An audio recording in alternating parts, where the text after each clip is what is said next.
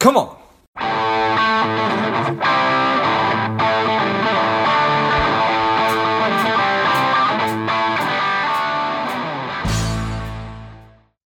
Welcome to Lifeblood. This is George G, and the time is right. Welcome to today's guest, strong and powerful Shani Silver. Shani, are you ready to do this? Absolutely. I love being on other people's podcasts. It's one of my great joys. yeah, I'm excited to have you on. Shani is the host of a single serving podcast. She's the author of Single Revolution. Don't look for a match, light one. Excited to have you on. Shani, tell us a little bit about your personal life, some more about your work, and why you do what you do. Oh my goodness. Well, why I do what I do is a mixture of a lot of things. Um, one, I'm very lucky in that I'm good at it. I found something that I have a talent for that I also happen to love to do. And I think what people call that is purpose. I'm not sure, but it's definitely something that that I've found to be purposeful for me. So I'm very, very lucky and I don't take what I do for granted at all. Um, I'm a writer and a podcaster. I'm a narrative changer, a narrative challenger. And um, I spend a lot of time, hopefully, helping single people change their perspective and find uh, find a new one, one that doesn't include the shame and lack messaging that we receive around singlehood from from our upbringing, from society, from media, from all of that. So um, that's that's what I do. Nice. Well, I certainly appreciate all that. How did how, how did it all come to be? Did you did you realize years and years ago this is exactly what I want to do, or no, I um, I mean, like many of us, I I grew up and pursued a traditional path to success that a lot of our families hope for us and and groom us into.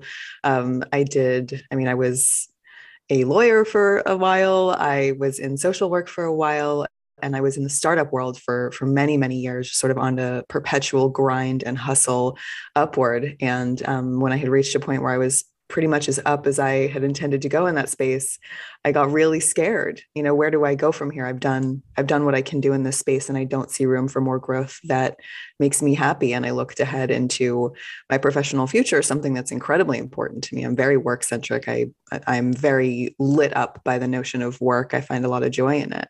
And I wasn't able to find that joy anymore, so I think that's probably when the seeds of the need for a new career started to be planted and it coincided very conveniently with a certain level of exhaustion and frustration in the dating space.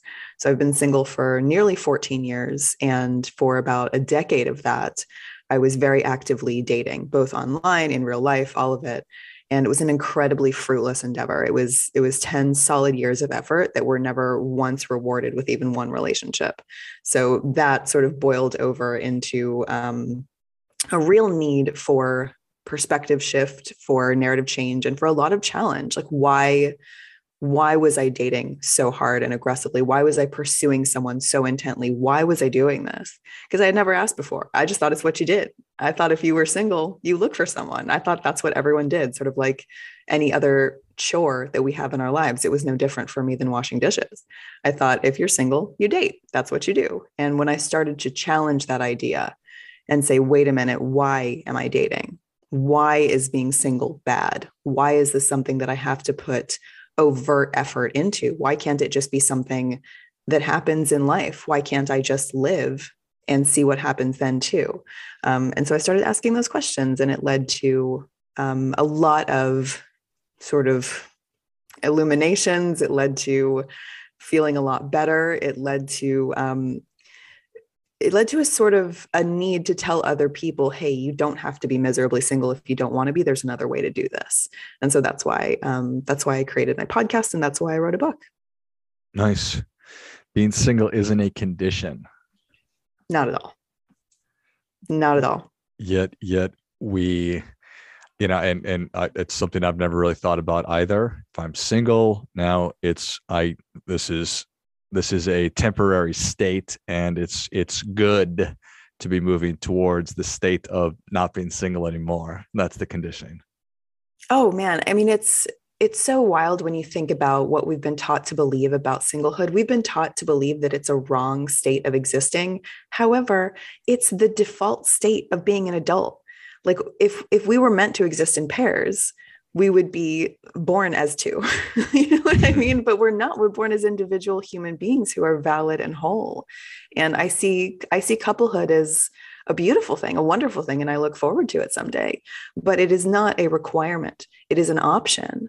And in thinking of it as an option, I'm allowed to let much more of my life exist in balance with the desire for partnership, as opposed to believing the false narrative that if you're a single person, particularly a single woman, your life has to center the pursuit of partnership. Yeah. Yeah. I think that that makes a lot of sense. And as as you're going through this this 14 years of single 10 years of fruitless and frustrating banging your head against the wall with dating that never resulted in anything positive looking back on that has was was that a valuable experience or would you have skipped it all just to have the knowledge that you have now oh, i wouldn't skip anything i don't think um I wouldn't want to rewrite anything. I would be too afraid of what that would mean for my future because I came by everything honestly, you know, and mm-hmm. um, I see everything as an education. Nothing is a, a, punishment. Nothing is suffering for suffering's sake. Everything is what you choose to view it as. And I choose to view it as an education. I choose to view it as a foundational building block of a life that I enjoy very much right now. So I'm very grateful for everything that I've been through because it's led to me becoming the person that I am today. And I wouldn't want to be anyone else. So I'm grateful for it. And if you would have asked me that 10 years ago, I would have said, You're out of your mind if you think I'm going to be grateful for this slog through dating that is both miserable punishing, even cruel at times. Um, but I am really grateful for it because it's led to me finding so much purpose in helping other people feel better. Um, so yeah, I, I, wouldn't change it. I mean, it could have been a little easier. I won't lie, but it was it was purposeful too. It was an education. It's a. I think that that we have a, a really really flawed. We are screwed up in a lot of ways. This is me speaking for myself and the way that that that I've traditionally set goals is it's kind of like once I do this, then I'll be happier. I'll feel this way. Once I get the job or make more money, then I'll feel this way. What do you think about that? I think it's a dangerous thought process. The if then, um, the if thens that we assign to life are dangerous because it puts the responsibility on something outside of ourselves to make the inside of ourselves mm. And it's never going to be the responsibility of anyone or anything to make you happy. Um, it's always going to be your responsibility. I thought I was going to be super happy and content and, and rock solid after I published a book because that was my life's greatest dream thus far was to publish a book and i did that and while i'm very proud of myself and i'm so grateful that this book exists i'm so just i mean overwhelmed in a way um, the book isn't making me happy that's not where my internal happiness comes from. It didn't magically change anything about who I am or my uh, emotional or mental state. It was an accomplishment, a beautiful one, and I'm very happy about it. But it's not what's making me happy. Um, it's just something that I've done that I'm proud of. And I think separating those things um, allows for a, a deeper level of understanding of who you are and what matters to you. And it just also opens up more room for for exploration of what you love to do personally, professionally, how you want to grow as a person, but attaching your self worth and your happiness to your accomplishments or your, um, certainly to your relationships, that's a dangerous thing to do, in my opinion. Yeah, it's just a, a recipe for for for frustration and for, for everything else. There's this beautiful poem uh, by Shel Silverstein called "The Missing Piece," and I don't know if you're probably familiar. I have that. the book. I have the book. Yeah, it's just it's just one of my absolute favorites, and so many of life's lessons can are best taught by children's books and yeah. and, and the stories, and so that's always really resonated with me. That it's a, a, a fool's errand to try to or to think that something outside of ourselves is going to make us whole, and that's really what you're talking about. For sure. And is it it, it's harder for women than it is men? Well, I can't fully speak to that because I'm only one of those things. Um, but I can tell you it is extremely difficult for, you know, single heterosexual women in the dating space who are who are hoping to date men it's just i mean there's really no there's no need to dance around that. It's really hard. It's really imbalanced. It's really unfair. It's a it's a grind and it shouldn't be. We're talking about love and partnership two two beautiful things. So why is it that we have to swipe through thousands of faces and endure thousands of lewd unwanted messages? Um, at best by the way that's that's the best that we can hope for in a dating app. It gets a lot darker than that. Um, you know i've never really understood why why those things have to go together. Yes, it's difficult for single women in, in the dating space, both online and in real life. Uh, I'll never deny that, but I don't know what it's like for men because I've never experienced dating as a man. Um, but I can tell you that it's incredibly unfairly difficult for single women and i know that because first of all not just because of like the life that i lived through in that space it's not just my perspective it's it's the entire audience that i've built around this podcast and this book and a, a community of singles um, that are that are just done. We know that we don't deserve that that grind, that slog through the mud. We know that's not why we're here on earth to to suffer through it. We get to have lives unburdened by it and that's why we've come together so yeah i don't think that my community and, and communities like mine would exist if dating were were easy for for single women yeah, well, I certainly. Well, I was going to say I appreciate that, but I, I don't necessarily. I will. I will absolutely take take uh, your word for it. Um, so tell me about the book because as as you're explaining all that to me, I'm thinking I'm 43 years old and I was in a relationship with my now wife before dating apps were a thing. So I didn't ever have the awful experience and or the great or whatever experiences that you've described, although it sounds really pretty brutal and I'm sure that I would dislike it immensely. So it, it strikes me that that we need a, a framework for doing everything that we're talking about for being happy as a single person because you can't just go from oh just a mind sh- a mindset shift. It doesn't work that way. It doesn't. You need um you need help and you deserve help and support and community around reframing singlehood for yourself. It's one thing for me to say, oh, just delete your dating apps and you'll feel better. Um, it's another thing for someone to actually do that because for the people that are using dating apps um, or just dating in real life, there's almost a compulsion to keep doing so um, it's it's not unlike a gambling model. Those those games in Vegas are designed to keep you there. They're designed to keep you spending money, no matter how much you lose. Hmm. And dating apps are, are um, structured in, in, much the same way. So it, it can be actually very very difficult to stop dating, very difficult to delete dating apps, and that's by design. Um, but more than that, it's it's not always just about dating apps for me. I wanted there to be what I call the third option, because so far, what single women have been taught about our singlehood is that we can either stay on the grind date into oblivion and that's that's an acceptable way to be single. Trying not to be single is an acceptable way to be single. The only other option that's ever really existed for us is swearing off dating and deciding to be alone forever marrying yourself whatever that means. We've only ever been shown those two options but i believe in a third. That third option is that you can very much desire a relationship and look forward to it while simultaneously not being miserably single. That's allowed. That's how I live every day.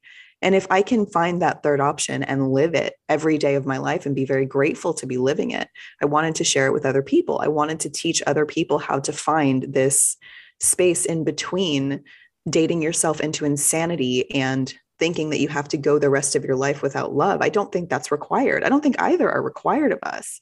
So I just wanted to provide a third option, and that's what the book does. And listen, it's not for it's not for someone who loves dating. like if you love dating, if you're just booking a ton of dates and you're having a great time out there, maybe the book isn't for you. but if you are exhausted and frustrated, if you have noticed that over time the amount of dates that you're booking is dwindling down to nothing, if you every time you open your dating app, if something offends you, if something brings your mood down, if something ruins your day, every time you look at mm. your hmm. phone, you don't have to live like that. We, you know, we're here we're alive on earth we have this life that we that we get to live and we get to decide how we live it and i don't believe that single women should live our actual lives in misery i just don't think that's why we're here so i'm hoping that the book will provide a release and relief for single women who are unhappy. That's what I'm hoping that it delivers. Nice. I hope that it does too, and I'm I'm I'm confident it is. The feedback you're getting. I hope so. I really hope so. So fascinating, and it makes all the sense in the world. I, I I talk about personal finance stuff and talk about apps like Robinhood and just different trading apps and how that is just not a healthy thing for investing. And just like social medias, we've been proven to be damaging.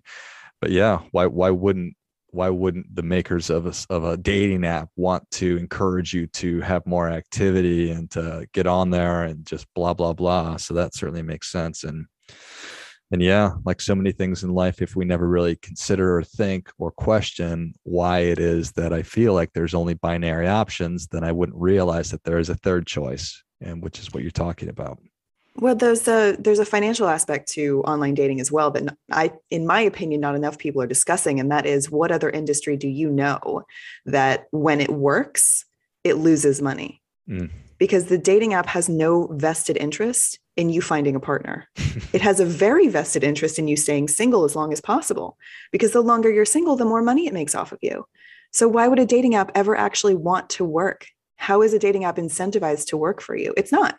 It's designed to work for itself and it's designed to keep people single and swiping and paying money as long as possible. And we're not acknowledging that.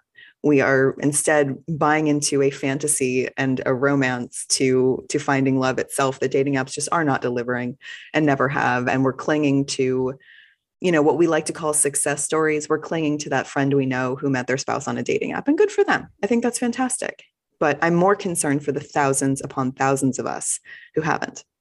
And that's who I choose to speak to. And that's whose experience I care about. Because I don't think that people finding love on dating apps is the intended outcome. I think it's an algorithmic accident. And I'm not embarrassed or ashamed to say that. So um, I just, I'm, I'm very, very protective of single women using these apps and giving their money and time to these apps when these apps have absolutely no financial interest in them finding a partner ever. Yeah, If you ever really want to kind of get down to what's really going on here? Let's just follow the money. So exactly, exactly.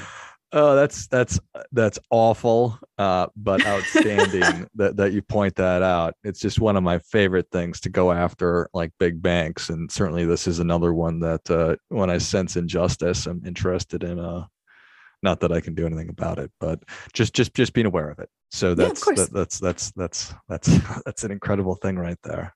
Wow. Oh, that, that that certainly makes sense. I just diverted the money is all. I took the app, the money that I was spending on dating apps, and I diverted it into creating a podcast instead. Because you know this, it costs money to host your podcast on a server. Equipment costs money. Maintaining things like transcribing services and um, maintaining a website, Squarespace costs money. All of that. So I just took the money that I was putting into fruitless dating apps and I I stuck it into a podcast instead. I started creating something instead of just throwing my money down an endless well of dating apps. I decided to to do something productive with it and I'm I've been endlessly endlessly impressed by how much more I've gained personally and emotionally from creating something for this community as opposed to just continuing to swipe my life away. Awesome. Well, Shani, the people are ready for your difference making tip, even though you've already given us a lot. What do you have for them? It's really simple, and sometimes it takes practice and time in order to to hold on to it. It's a really simple concept. It's just this being single isn't wrong. We've been groomed and taught probably our whole lives that being single is a wrong thing to be, but it just simply isn't because all the reasons that you're told being single is wrong, they're very thin. They crumble very, very easily. And all the reasons that being single is right hold water. So it might take repeating it to yourself over time. It might take a little getting used to, but just entertaining the idea that what you are isn't a wrong way to be provides such a mental and emotional lift. And it's it's really worth looking into for yourself. Well, I think that that is great stuff. That definitely gets it. Come on. Thank you so much for coming on. Where can people learn more about you? How can they where can they find a single serving podcast and where can they pick up a copy of a single revolution don't look for a match light one Well, Shani Silver is a very Googleable name, but you can find everything on shanisilver.com. You can find links to my book, to my podcast, to my writing on Medium, whatever you would like to find. It is all on shanisilver.com. Excellent. Well, if you enjoyed this much as I did, show Shani your appreciation and share today's show with a friend who also appreciates good ideas. Go to shanisilver.com. That's S H A N I S I L V E R dot com and check out the podcast, a single serving podcast, and pick up the book, A Single Revolution. Don't look for a match, light one. Thanks, kid Shani. Thank you. And until next time, keep fighting the good fight. We are all in this together.